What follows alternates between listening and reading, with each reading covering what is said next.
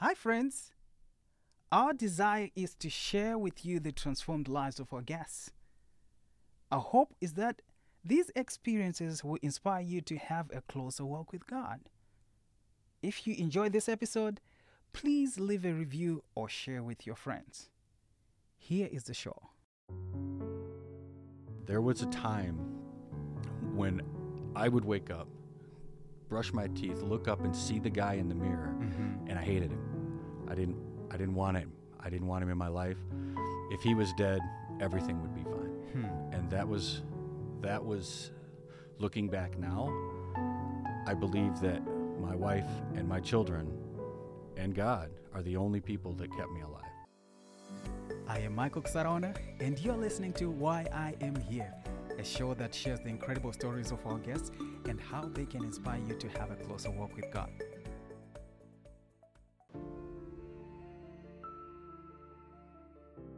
On today's show, I sit down with Jason Russell. Now, Jason has an incredible story. Jason was addicted to pain medication which led him to stealing this medication on the ambulances that he worked as a paramedic. But this is not the end of the story. Jason got arrested and he went to jail. Whilst he was in jail, he found God by reading his Bible. After he served his term, he went back to be employed as a paramedic, let alone to get his position as a supervisor. Quite incredible, right? Full circle with God. And God can do the same thing in your life. I was born and raised in Berrien Springs. I was raised in the Adventist church. As a child, I was brought up. We came to church every week. As I got older, joined the Pathfinder Club, which is a youth group. Went to our local Adventist school that was affiliated with the church. Graduated from there, started in the academy. I didn't finish at the academy. I transferred over to public school. I think that may have been part of where I kind of started to lose focus. As I got into my more teenage years, I started to kind of steer away from the church, sort of that rebellion phase. Um, it didn't seem as important to me because the circle that I kept, the friends that I kept, not that they're bad people, but it just wasn't the Christ centered focus that I had been born with or raised with. So I, I graduated from public high school. So I joined a fire department. I did that for a few years. When I joined the fire department, uh, one of the things that I found very interesting was I wanted to be an EMT, emergency medical technician, and that sort of experience that fascinated me. So I took an EMT class and kind of got started down that path. Um, I was hired by one of our local ambulance services and started off in a wheelchair division, which is kind of like non emergency transport. At that time, they didn't hire EMTs full time to run ambulance calls, they were all paramedic. That changed a few years later, and they started hiring EMTs. So I began working on the ambulance. Um, Did you have this vision of uh, being an EMT when you're growing up, or is something that came no, later in I, re- life? I really didn't. That came later in life. Um, growing up, I wanted to be, of all things, an aircraft mechanic. That was kind of what I enjoyed and what I wanted to do. Um, I can't tell you why, but my brother, when he got me into the fire department, and I kind of followed in his footsteps. That was that was his role. He's all about the fire and, and emergency services, and I kind of looked up to him at that time, and and I wanted to do that. So so it's your brother who gave you this inspiration to go this other yes, route. yeah, that was. I just kind of everything he did seemed very cool. It was very.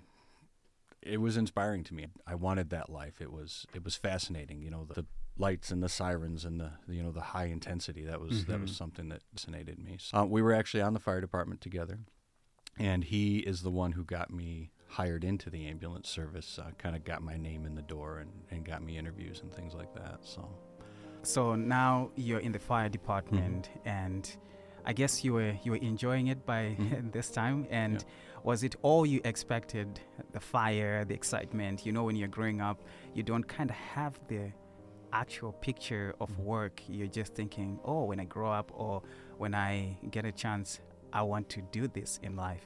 Was it as exciting as you you saw it in your brother when you're actually working at the fire department? It was. It was. Uh, the fire department is very interesting. I mean, it's it's it's a great group of people. Um, it's a Mhm. family, and the the camaraderie that you see and the excitement and, and you, the the experiences that you have with each other, you tend to just grow extremely close to each other Mhm. because that's not something that everybody understands.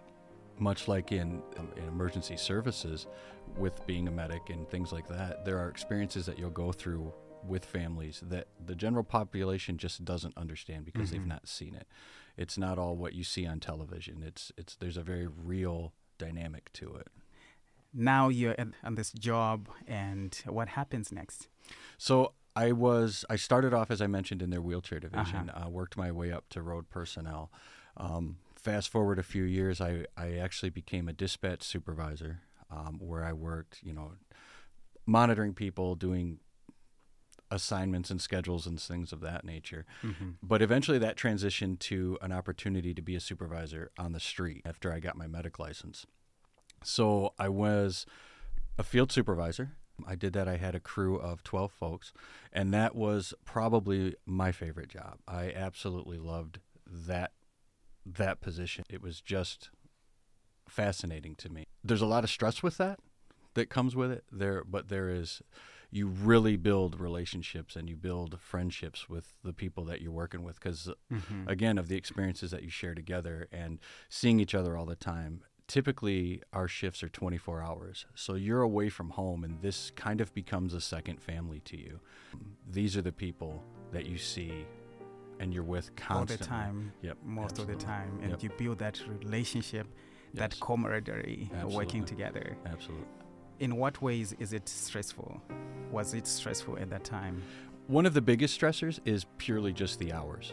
Um, you know, the 24 hours again away from home. While it has its good aspects, the negative of that it can be very taking on your family life, especially if you have small children.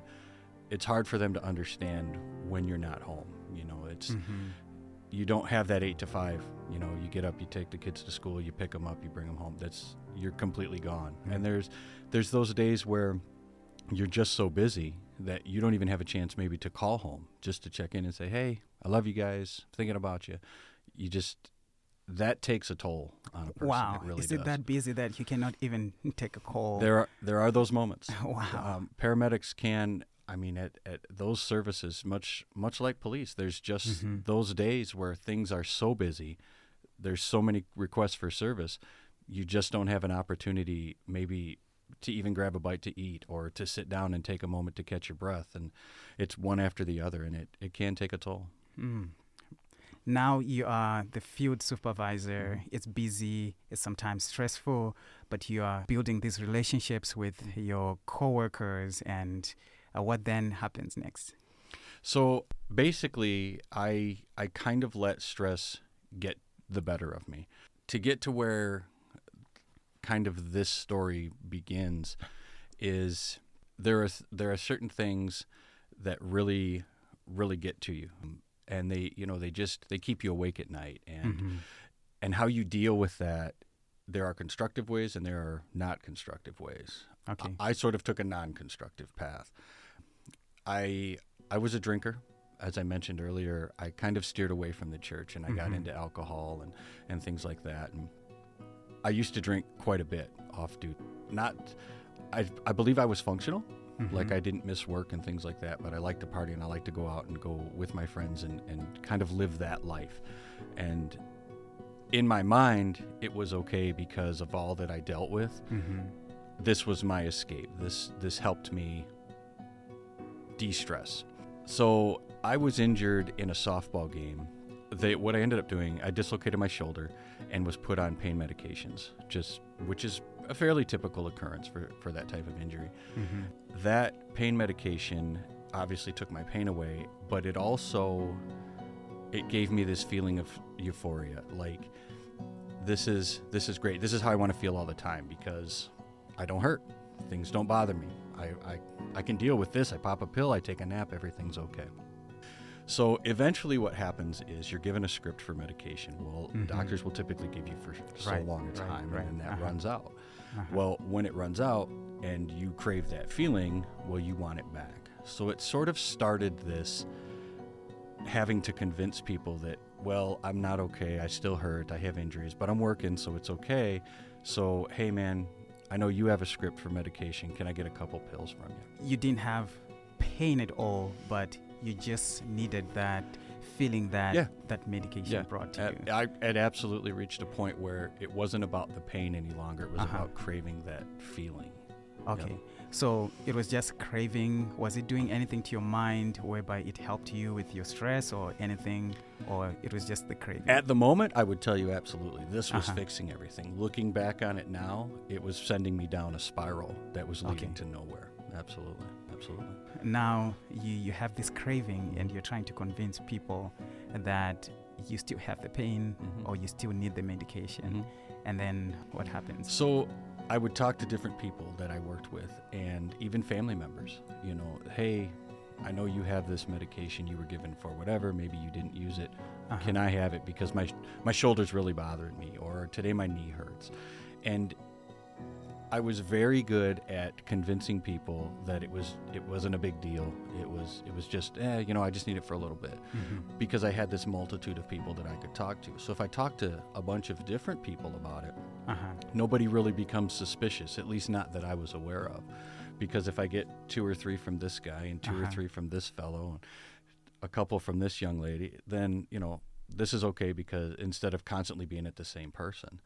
And you were a field supervisor. They Mhm. trusted you as Mhm. well. they, Absolutely. they didn't suspect anything. They did not. Um, and that that is one of the most heart wrenching things for me is the Mhm. betrayal of trust that I did to those that looked up to me at the Mm. time. Um, as I mentioned, these these were friends. These were people that I truly cared right, about. Right. And when this was going on, to look at them and know I knew that I was lying. They may or may not have known, hmm but I knew that I was. And that's very difficult to deal with, which just potentiated the problem. It made it worse because now the people that that I should have been the most accountable to, hmm I have to look at them and I'm lying to them. And it's very difficult. So now I have even more stress. Or I Yeah, have even more it's- it's I need it more because now my problem is even bigger. So yeah, I need it's more like a double problem. Exactly. Where you still you still have the guilt of uh, what you're doing Mhm. and the guilt of the people that you're lying to. Absolutely. And all the time knowing exactly what I'm doing and Mm. and knowing that this is wrong but not having the ability to stop, not having the ability to say, okay, I can just be done with this. so now you are you are getting all this this medication Mhm. from these people. Mhm. How long did it go for? What happened?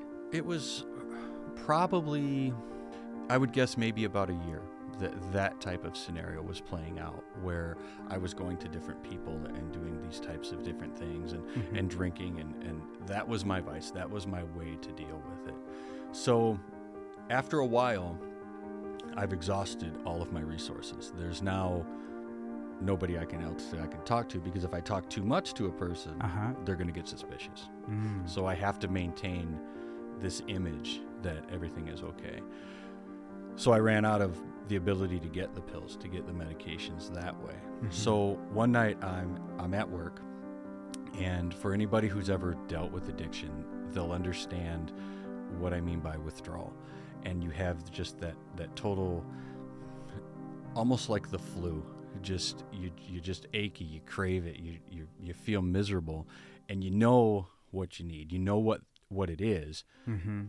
but I don't have it. And I'm thinking to myself, because on every ambulance, there's narcotics. ALS ambulances carry narcotics for patients that are injured, car Right, accidents, broken right, bones, right. things like that. Mhm.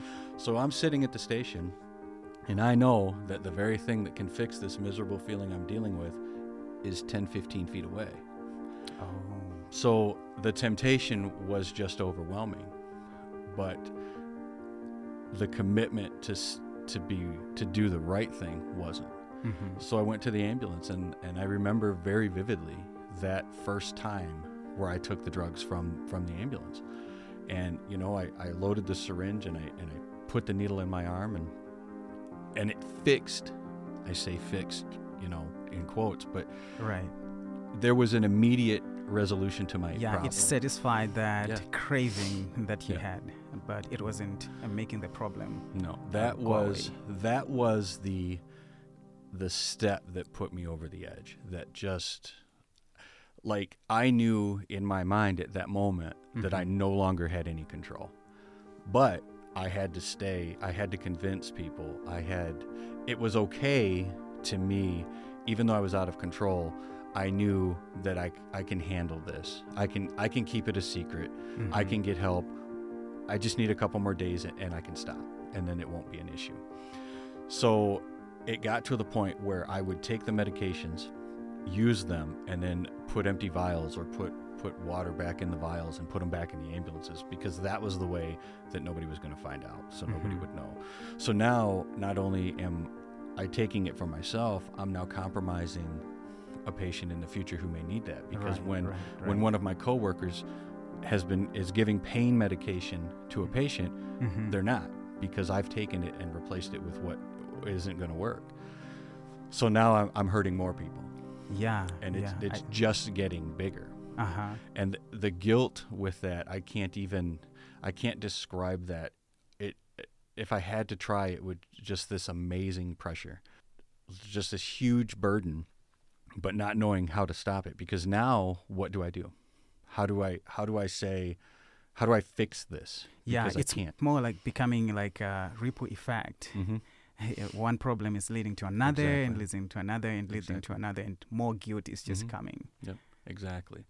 So at one point, I started to actually, rather than replace the medications, Uh huh. I would just they they came in little bags. You know, they were sealed bags. So I would just take the whole bag, and then I could dispose of it, and there wasn't empty vials and things like that.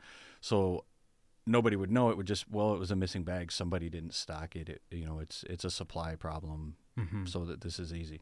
So again, now I'm doing something that potentially can blame my coworkers for. Hmm. That well, if they left the truck and it didn't have this equipment in it, well, that's on them because they're supposed to make sure it's in there. right, right. They're doing their job, and I'm Uh-huh. I'm undermining everybody, and I'm doing this as their supervisor and as their friend. Again, just as you mentioned, the ripple effect. Yes. It's just getting worse and worse and worse. But Mhm. I can't stop it. I don't know how to stop it at this point.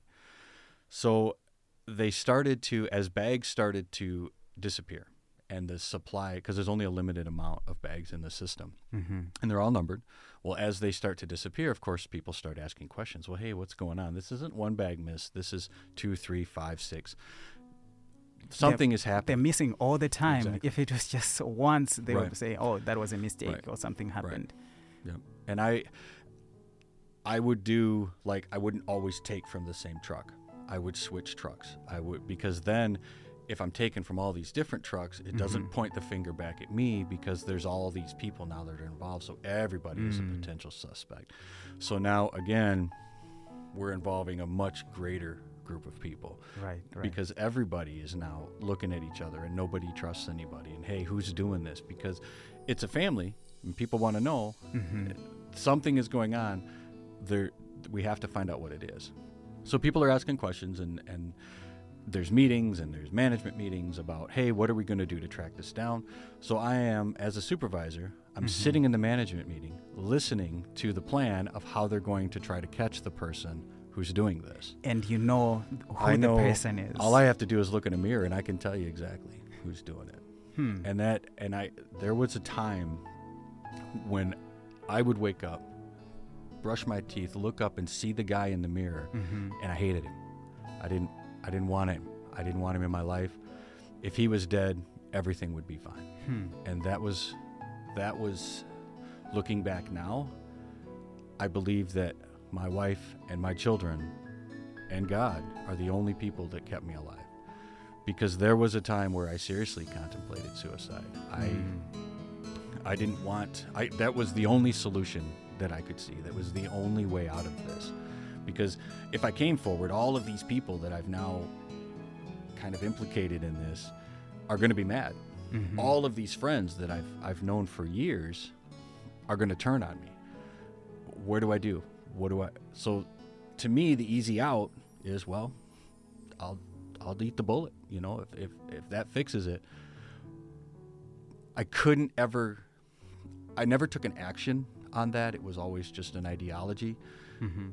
And I think because of the children, because of my wife, At that time, having the background that I had, I knew that God was there. I've always believed in God, even at the worst moments.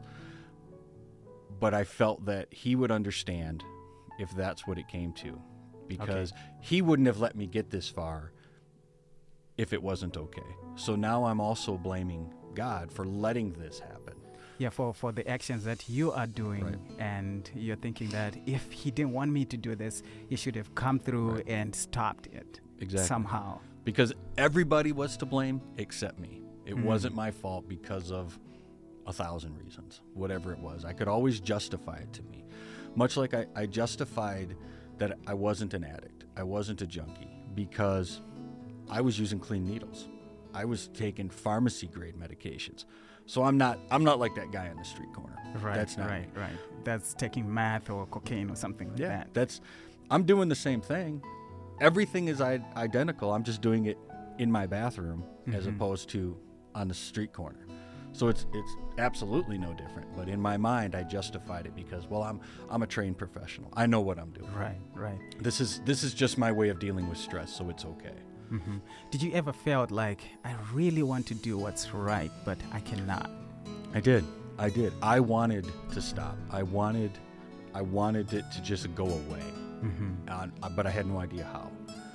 I knew I couldn't say anything. I knew I couldn't ask for help because the moment that I did, well, now everybody's going to know exactly what's been going on. They're going to know who it is. Right. So if I come forward and say, "Hey, I have this problem," Mm-hmm. oh, okay, well, now we know.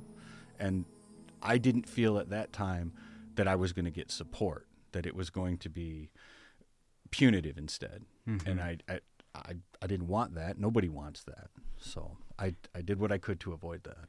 now they're holding meetings uh, Mhm. to try and find out what's Mhm. happening. What takes place next? all of these are going on and, and, and these, these conversations are being had and people are, are pointing fingers and things. So one day I'm at work. I also worked part time for a another physician in Mhm. the area as a medic. It was in a doctor's office. And I'm at work one day and I get a call from my operations manager at the time. And he says, Hey, we might have a break.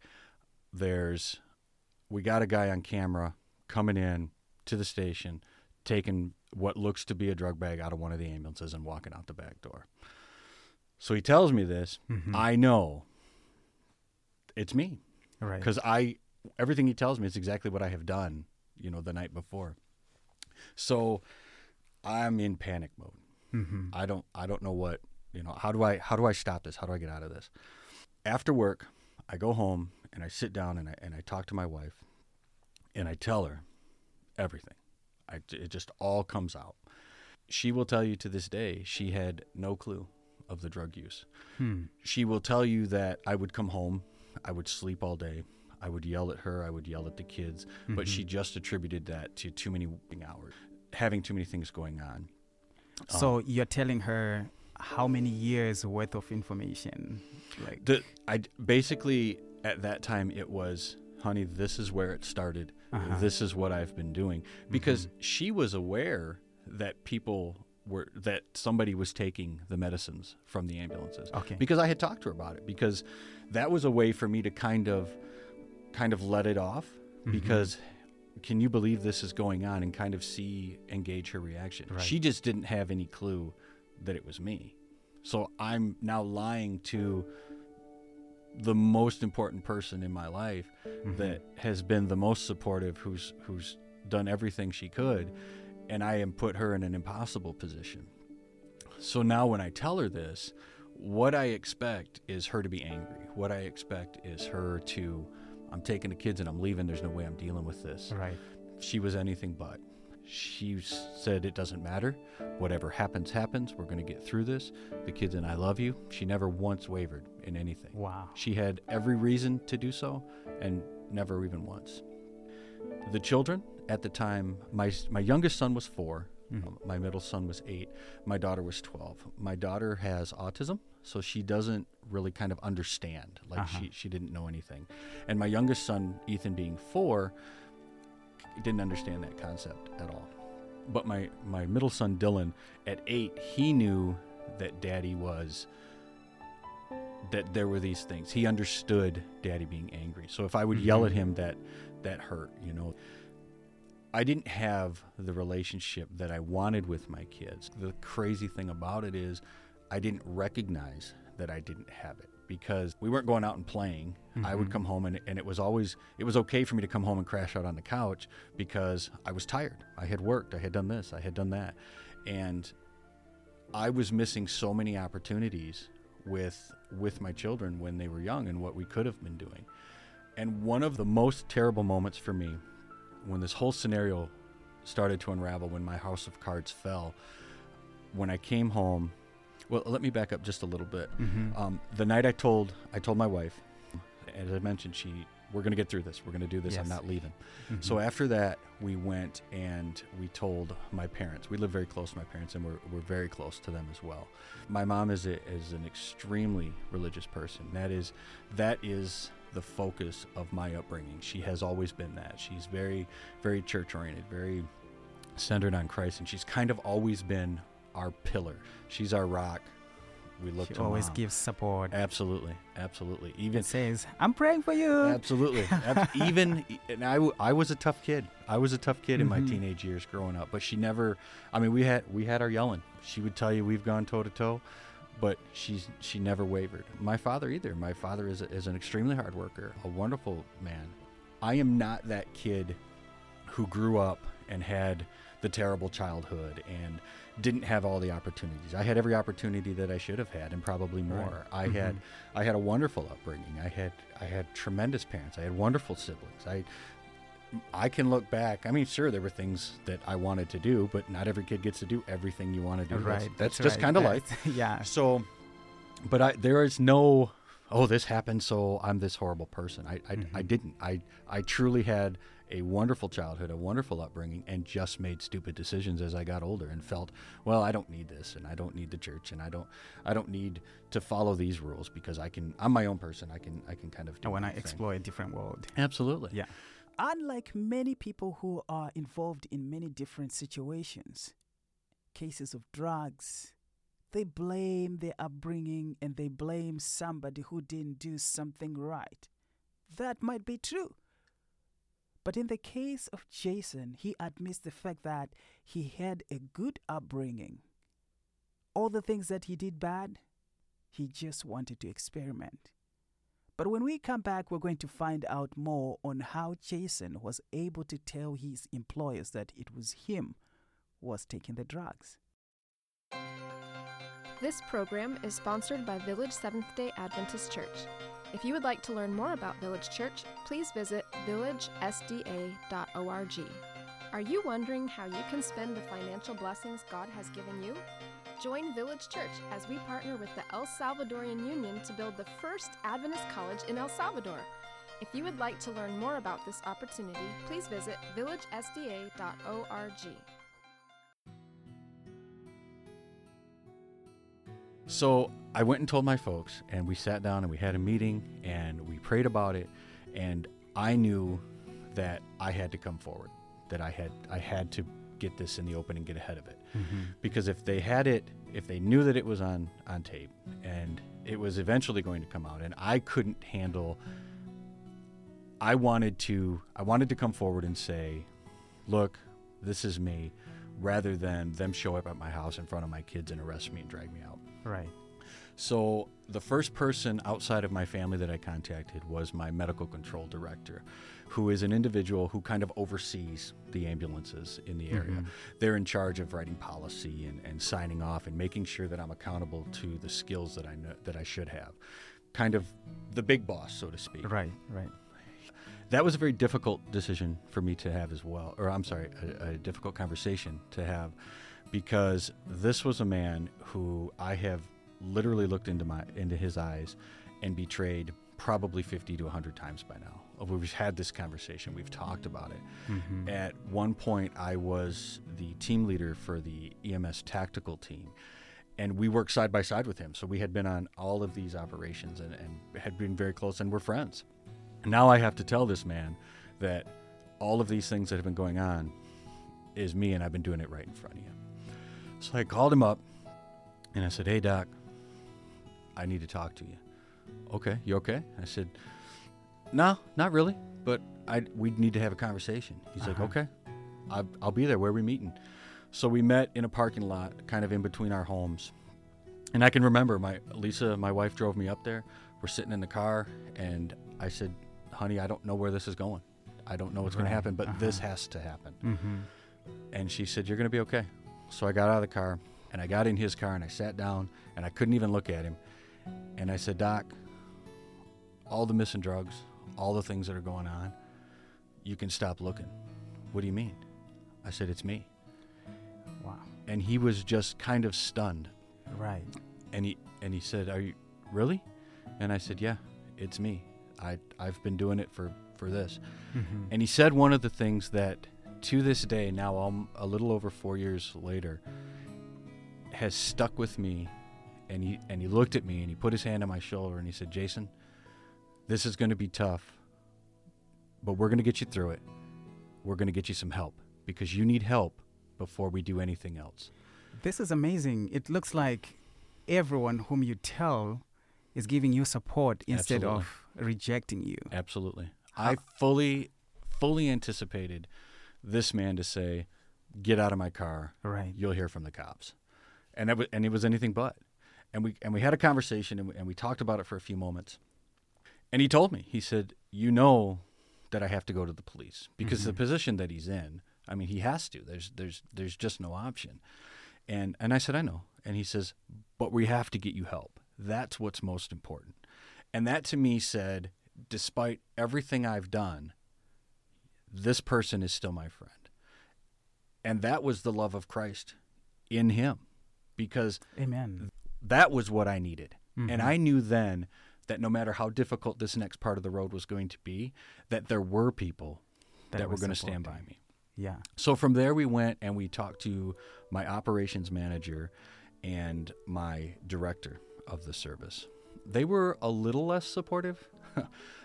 the one, my operations manager, um, when I went to his house and I told him, and the doctor went with me, and he he stood by my side Mhm. as we did this together. So here is again his support for me, because he knew these conversations were tough, Right. but he was Right. now involved. Mm-hmm. And I told him, I told my operations manager what, what had happened and what I'd been doing, and he looked at me and he said, "Well, we, that kind of makes sense because you've you've kind of been a jerk lately." So, okay. And this is this is somebody who I grew up under at the company. He had always been my boss in, in one one facet or another, Mhm. from my very early days at wheelchair all the way up to, to when I was a crew su- supervisor. He was my boss and he was my friend. I mean, his grandkids and my kids played baseball together. We've known each other. We've been fishing together. We, you know, we spent some time. Mhm. And at the moment, it was, well, how dare you say that to me? But of all the things that he should have said to me, that was okay because, I mean, that's that's a that's a that's an obvious Yeah, you kind of expected that. I did. Yeah. I did. So I went, and the next step was to talk to my director. At the time, my director was also my lieutenant. I was I worked as a reserve police officer at a local department, and he was my lieutenant at that. And when I told him what had happened, he he looked at me and he said, "Well, you're not going to be a cop anymore, and you're on unpaid suspension Mm-hmm. until we figure everything out. And that was our conversation. I said, okay. And I turned and left. So from there, I went and I had some very close friends, one of which was my partner, one of which was another medic that I had worked with and was also on the tactical team with me, Mm-hmm. and then a dispatch friend of mine that we had been very close, those three people. So I called them and I said, hey guys, I need to talk to you. We need to have a conversation. So we met up and, and I told them, and I said, "Look, this is me. This is this is what I've been doing. This is I don't know what's going to happen." Mm-hmm. And my partner at the time and him probably more than anybody else in the company had a right to be angry because it's going to now look like like a lot of people would ask, "How could all this be going on?" And And, you know. sitting right beside not know. So are they Uh-huh. going to blame him? Are they going to look were you covering for him? Were you Uh-huh. a part of this? And he wasn't in any way, shape, or form. But the potential for him to somehow get Get involved, sucked in. yeah, was, was very, I mean, very real. And that, again, that betrayal to the people closest to me, it's it was it was difficult. So my conversations were basically, I'm sorry, I can't tell you why, and I don't know how to fix it. I just want to say I'm sorry. Those conversations were very, very difficult for me to have. Right. But going home that night and, and trying to fall asleep, knowing that there were still people who said, I still love you. You're okay. You're an idiot, but we're going to get you through it. Probably saved my life. It, it, not probably, it did. It absolutely saved my life.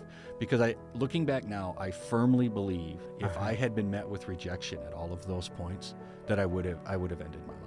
I really believe that. So that support was key to you. Absolutely. That we, we, we don't support what you did, Right. but we love you as a person. You can love the man and hate the action. Yes. And absolutely. And that is, I believe truly that was Christ working in their hearts Mhm. to soften them and to say, this is still your friend. This is still Jason. This is not, he's done this horrible thing, but he's still a good person and you can still support him and love him as your friend, Mm. which is what we should all do. I mean, that's, I didn't deserve any of that, yet all of these people came forward to give me that. It was that was an That's amazing incredible. lesson to yeah, me because amazing. in my mind, everybody was going to hate me. Mm-hmm. Everybody was going to turn on me. I would have nothing, and it was anything but that. I went through a phase as this scenario kind of played out, where and even my partner that I mentioned, and I kind of turned on him because as the investigation now kind of picked up speed because Mhm. now they had a person to go after. Well, then of course they start talking to my partner and they're talking to these other people. Hey, what did you know? What did this and that? And those conversations get had. Well, so now I'm blaming people because I went through this phase of even though I know it's me and even though I've come forward and said it's me, Mm-hmm. somehow it's still justified and it shouldn't be this bad. Like, why are they going to come? Why do they want to lock me up? Why do they? Why do they want to put me in jail? I don't. I don't understand that. Even though I, it and it's very difficult to explain Mm-hmm. because I know exactly why. I, I'm not. I'm not dumb. I Uh, right, right. absolutely. right, there right. needs to be punishment for what has happened. Mhm. I deserve that punishment and probably more. But, I'm, in I'm, your I'm me. you're I, you can't do this to me. Uh-huh.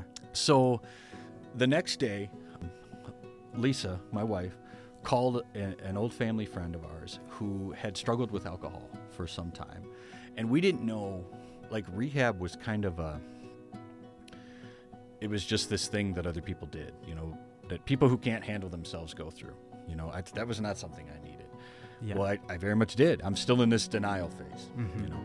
So she calls she calls Randy up and says, "Hey, this is what Jason's going through. I don't know what to do. We need help. Bring him over." So we go to his house. He gets on the phone with a rehab facility that he was familiar with. When you do a rehab such as that, you have to go. You can't be you you can't be forced. You have to sign, you have to walk in, you have to voluntarily come in. Well, I didn't need that. But I did, but I haven't accepted that I do. And and Randy looks at me dead to rights. He says, "Jason, you're going. You Hmm. need to tell them you're going. You have to go. You know you do. I know Mhm. you do. Everybody who loves you know you do. You have to." The only person who doesn't think they they need to do it is you. Right. Yeah. Right. So I get on the phone with them and I and I kind of tell them, you know, they ask you the, you know, your name and this kind of thing and that and and what your problem is and and where where you're struggling and then they say, okay, are you willing to come? Are you willing to walk in on your own and, Uh-huh. and join us? And I said, yeah. And they said, okay, be here tomorrow.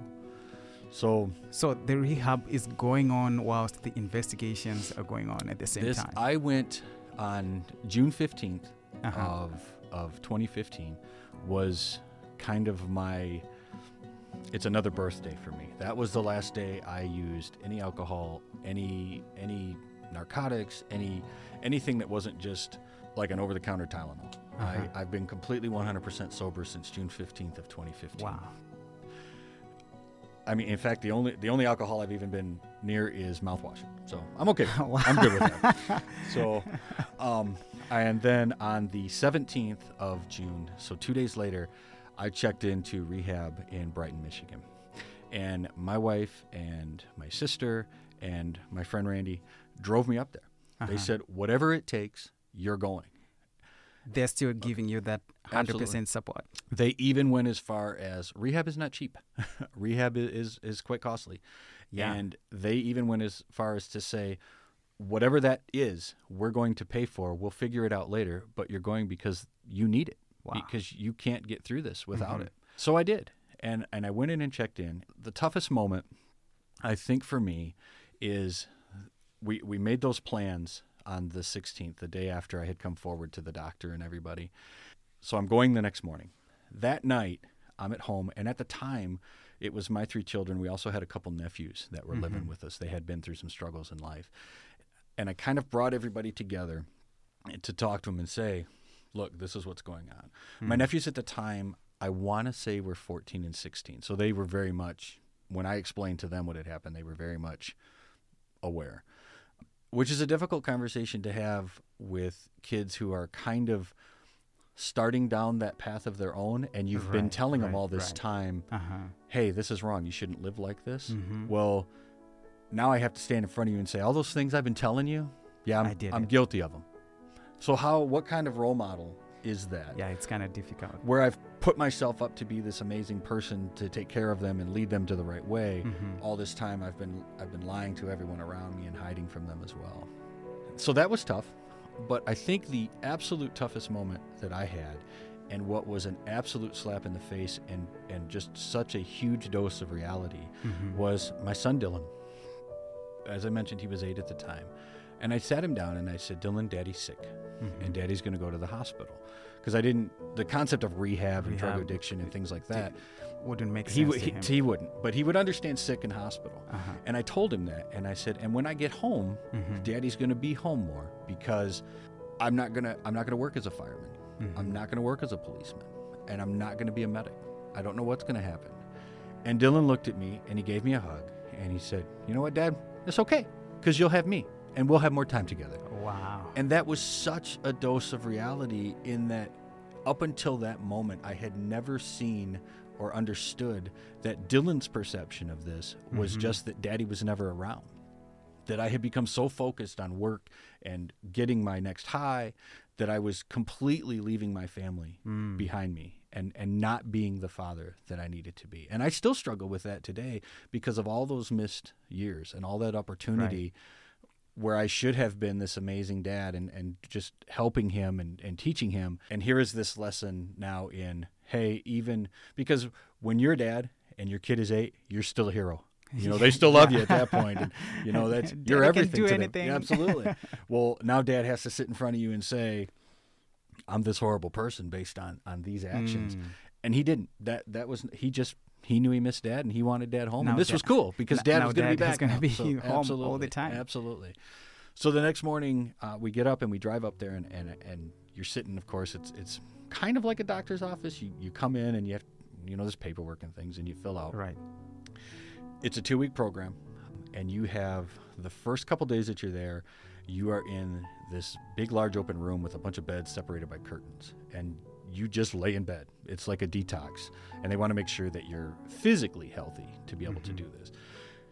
You get you you can buy little phone cards to call home, but what what are you going to call home about? What are you going to talk about? What do you? I mean, it's not like hey, the game was great. You know, it's it's how do you have a conversation? How do you start with that? So you're sitting in bed with with all of these other people around you, and you're trying to tell yourself, well, I'm not like all these other people.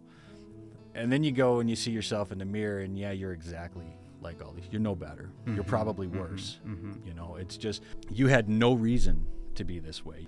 You had every opportunity to not have this life, Right. and you didn't take right. advantage of that. The guilt is just piling on, you know. And rehab is basically two weeks of teaching you a different mindset of you're broken. You you can't think like this. You you can't do this. This is not okay. There's no justification for it. You you've made stupid decisions. You're completely 100% responsible for them, and now you need to own them. And they kind of they teach you that, and they teach you ways to cope with that, and they teach you having support from people that you know i'm, I'm sure anyone uh, listening most folks would understand a sponsor you know that they, they want you to have a sponsor somebody that if you have any issues whatsoever any any inkling any desire you call this person up and you and they kind of work you through it and it's Right, that close right, person and i'm going to tell you and I, I don't know in fact i would say that i wouldn't recommend this to everybody but even when I got out of rehab two weeks later, I Mhm. didn't call a sponsor in the official sense of I have a person who I'm accountable to and I and I call every day at certain Mhm. times. What I had was my family. What I had was friends. What I had was my church family. My first coming back into church after all of this happened Uh huh. because by now of course you know it's been in the paper and people have seen and and the the rumors abound and there are those Right. who it's just about the story but there Mhm. are so many that you walk in and maybe there even weren't words exchanged but they hug you and they tell you you know i love you you're okay or just that tight hug they didn't even have to say anything This is a I- church, like your church family is Absolutely. now giving you that support Absolutely. as well. absolutely Did you kind of feel like maybe your church family is going to reject you since you have I- gone I- through? I can honestly tell you that even now today, over four years later, Uh-huh. that there are times where I will the story comes up where I Mhm. even now feel like there's going to be rejection. Somebody that maybe doesn't know me or or, or even maybe somebody who does that I've not talked to. Because Uh-huh. there there are people that from that day have never spoken to me again. Who I have seen maybe at the grocery store, um, Mhm, maybe mhm. at, at the fair, and they see me, we make eye contact, we know who we are, but they'll turn and walk the other way. Or Mm. you, it's very obvious that this is not going to be a conversation. But your church family was there for you. They were. when they you were. went back to They- church. They, very were. I mean, it, very much so. They, you know, hey, a lot of it was, here's a scripture. I want you to read this because this applies. This is Mhm. something I've been doing. People that come up, I'm praying for you. I, I want you to know that we love you. I want you to know that you're safe here, that it's okay. There's no judgments. If you need anything, call me. People, there, there were some individuals who I, I knew the face, Mhm. but maybe didn't know the name, but they took it out of themselves to come to me and say, "Hey, we're here for you." You know, Wow. people that that were for my family that let my boys know, "Hey, you guys need anything, if you have any problems or you need to talk, come to me." And this this kind of support was all the way through uh, from the very moment that I that I came forward. Mhm. And even one of the things I, I forgot to mention, the doctor that I had talked to, the man who should have been the angriest at me because he is now as my as my big boss Mhm. is responsible for any actions that I do. So he's now torn and has to report his friend to the state for something that he was overseeing. So I've put him in a in a In terrible very position. difficult position. And he had every reason to turn on me hmm not only did he not turn on me, he was unbelievably supportive to my family when I was gone. When I was in rehab for two weeks, he called my wife every single day, sometimes more than once, just to check Are you okay? Are the kids okay? Do you need a gallon of milk? Do you need me to stop and pick up something? I know this is tough. Is there anything that you need? The, that was above and beyond. Those were he didn't Wow. have to do that. That is because of his character, and again, the love of Christ shown to me through him. Amen. Because that that is a Christ move. That- So how did you then get out of all this situation? Now you have the support, you you got the church, Mm. you went through rehab. I did. so So I, ca- I came home. Um, Uh-huh. When I came home was just before the July 4th holiday, and we went up north to some family property and spent a, a fairly nice vacation with, with my folks and, and some other family members. Mhm. When I came home, they issued a warrant for my arrest. By that time, I had an attorney. Mhm. When I found that out, I went, my sister drove me up to the courthouse, and I turned myself in. And of course, they put you in a cage, and you know the, you have to do paperwork, and they they handcuff you and walk you down there. And you get bailed out because once that process starts, after the arraignment, well, then you have these these hearings, you know, where they come back and they, you plead, and there's all this process. Mhm. So fast forward kind of through all of that, and on November 23rd, 22nd or 23rd, I was I stood in front of a judge in front of my parents, my wife, strangers, and four crew members who I had worked with side by side who were there Mhm. even at that moment to show support. And I had to stand in front of a judge and him tell me what was going to happen. And he sentenced me to 30 days in jail, as well as probation and fines and all these other things. But the big one was the jail, because Mhm. now I can't go home. I, I don't have my freedom. Right. I, I, you don't even, when they tell you you're going to jail, they put you up in a front corner. You don't even get to hug your family and tell them goodbye. I'll see you in a little bit. There's nothing. They just get up and walk out. There's no goodbye, nothing at all. So I did that. They took me. They took me into jail. The first couple days you're in kind of this holding cell while they get you wait to get you processed and classified as to how how bad of a person you are basically. And after after two days in there i was given a cell and i was actually they called it an inmate worker. It's mm-hmm. kind of like trustee but they don't trust you so it's inmate worker that was a dorm with like 22 23 other guys with you have two toilets and a shower on the wall behind this kind of half wall there's no privacy you're sleeping on a on a six by two steel cot with a mattress you don't even get a pillow you get this one wool blanket and it's it's a whole different kind of life nobody wants i mean there, Mhm. there's a reason nobody wants to go to jail right. let me tell you Right.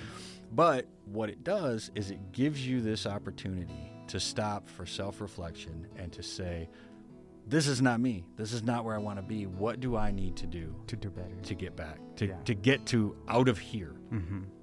So I picked up my Bible and I started reading and I started listening and, and feeling that love and feeling that that opportunity that no matter what I have done, no matter how evil I've become, Mm-hmm. nobody's given up on me yet. God's not given up on me. My friends haven't given up on me. I'm going to be okay. I can do this. I can get through this. I didn't talk much when I was in jail just cuz I I I just didn't want that relationship. I didn't want to tell people where what I have done from Uh-huh. I mean, I I'm I was a medic, I was a cop, I was a fireman, and here I am in jail because I was an addict. You know, so I had all of these great things, all of this opportunity in front of me, and I've just screwed it up. And now now I'm at the very bottom. How do I deal with it? How do I tell you I had no reason. I'm just stupid and made horrible decisions. So you just needed time to yourself Yeah. and with your Bible. Yeah. And just you when you're in there, you get even when you get to talk to your family, you get 20 minutes a week, Mm-hmm. one day a week, and it's through a video screen. They come in and they sit in a cubicle away from where you are and they talk to you and you're on a like a telephone, but you're looking at a monitor. There's no privacy. There's no being able to hug your kids and all that. And and I told Lisa I didn't want them there. I didn't want my kids to ever remember dad being in jail. They know that dad was in jail. They Mhm. I mean especially now as they know my story. Dylan has actually been a part of me telling it a couple times Right. but I didn't want them to ever have in their mind that picture of me through a jail monitor. So they Mhm. never came. Lisa came every day, or I'm, I'm sorry, every every opportunity, every Sunday that she had, she was there, and we got our She'd 20 minutes. you. Absolutely. I got cards from from all kinds of folk. It's in jail. They give you these little. It's a special postcard. You can't just send a letter, you know Mm-hmm. and they uh, they just words of support. Just we're here, we're thinking about you. We know you're struggling, but when you get out, we're still going to be here. That constant support throughout everything literally saved my life, Wow. without a doubt. That's amazing. So now you got to uh, to get back to God. You're studying the Bible and you go through the jail period. And when you get out, what what happened? When I got out, I the first thing I needed was to find work Mhm. because I had bills to pay. At the time, my wife wasn't working, so she was, as I mentioned, a, a special needs daughter. So she was Mhm. stay at home and a phenomenal mom. She genuinely is. She's, she definitely has a gift, and her patience is unbelievable. And uh, certainly, somebody like me who's put her through what I've put her through, right. for her to still be standing there is, Uh-huh. is, is a blessing. It's a true blessing. Amen. So I went to the doctor's office that I had been working for, and I told him, "What do you think, doc?" And he says, "Jason, I like you. You're good at what you do. I want you here. But right now I can't trust you. But I'm going to let you work here.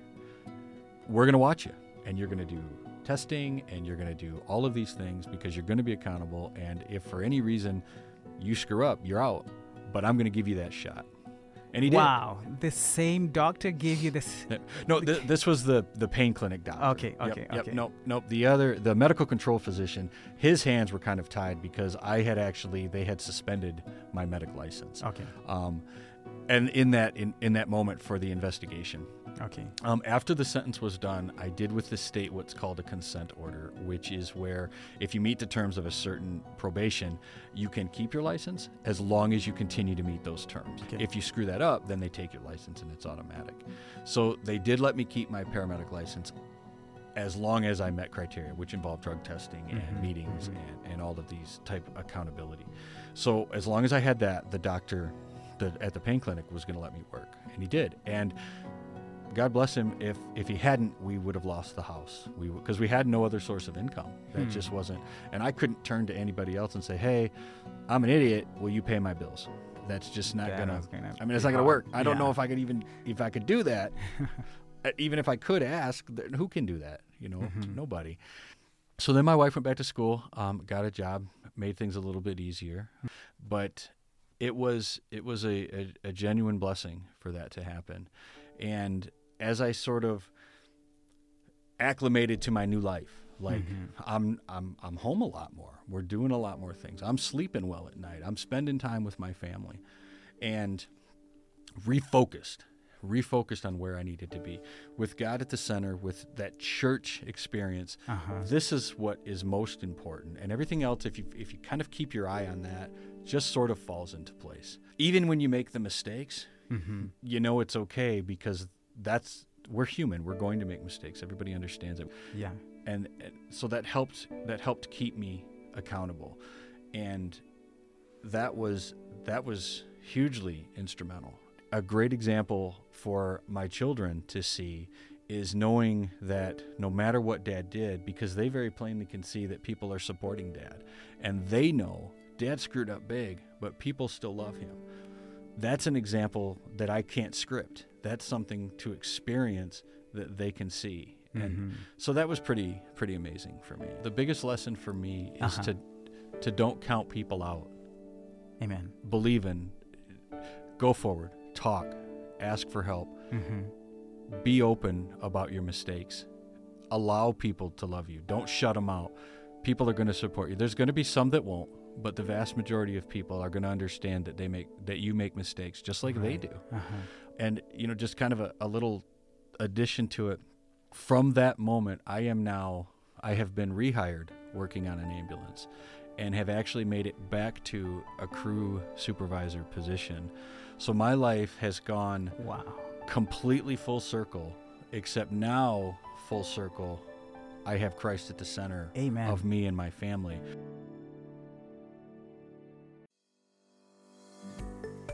This is Michael Xarawana, and you have been listening to Why I Am Here. For more episodes, please visit villagesda.org. We would like to thank Pastor Ron Kelly and his pastoral staff for making this show a reality. We would also like to thank Village Seventh day Adventist Church in Berrien Springs, Michigan, for their support and sponsoring this show. If you would like your story to be featured on this show, please visit villagesda.org.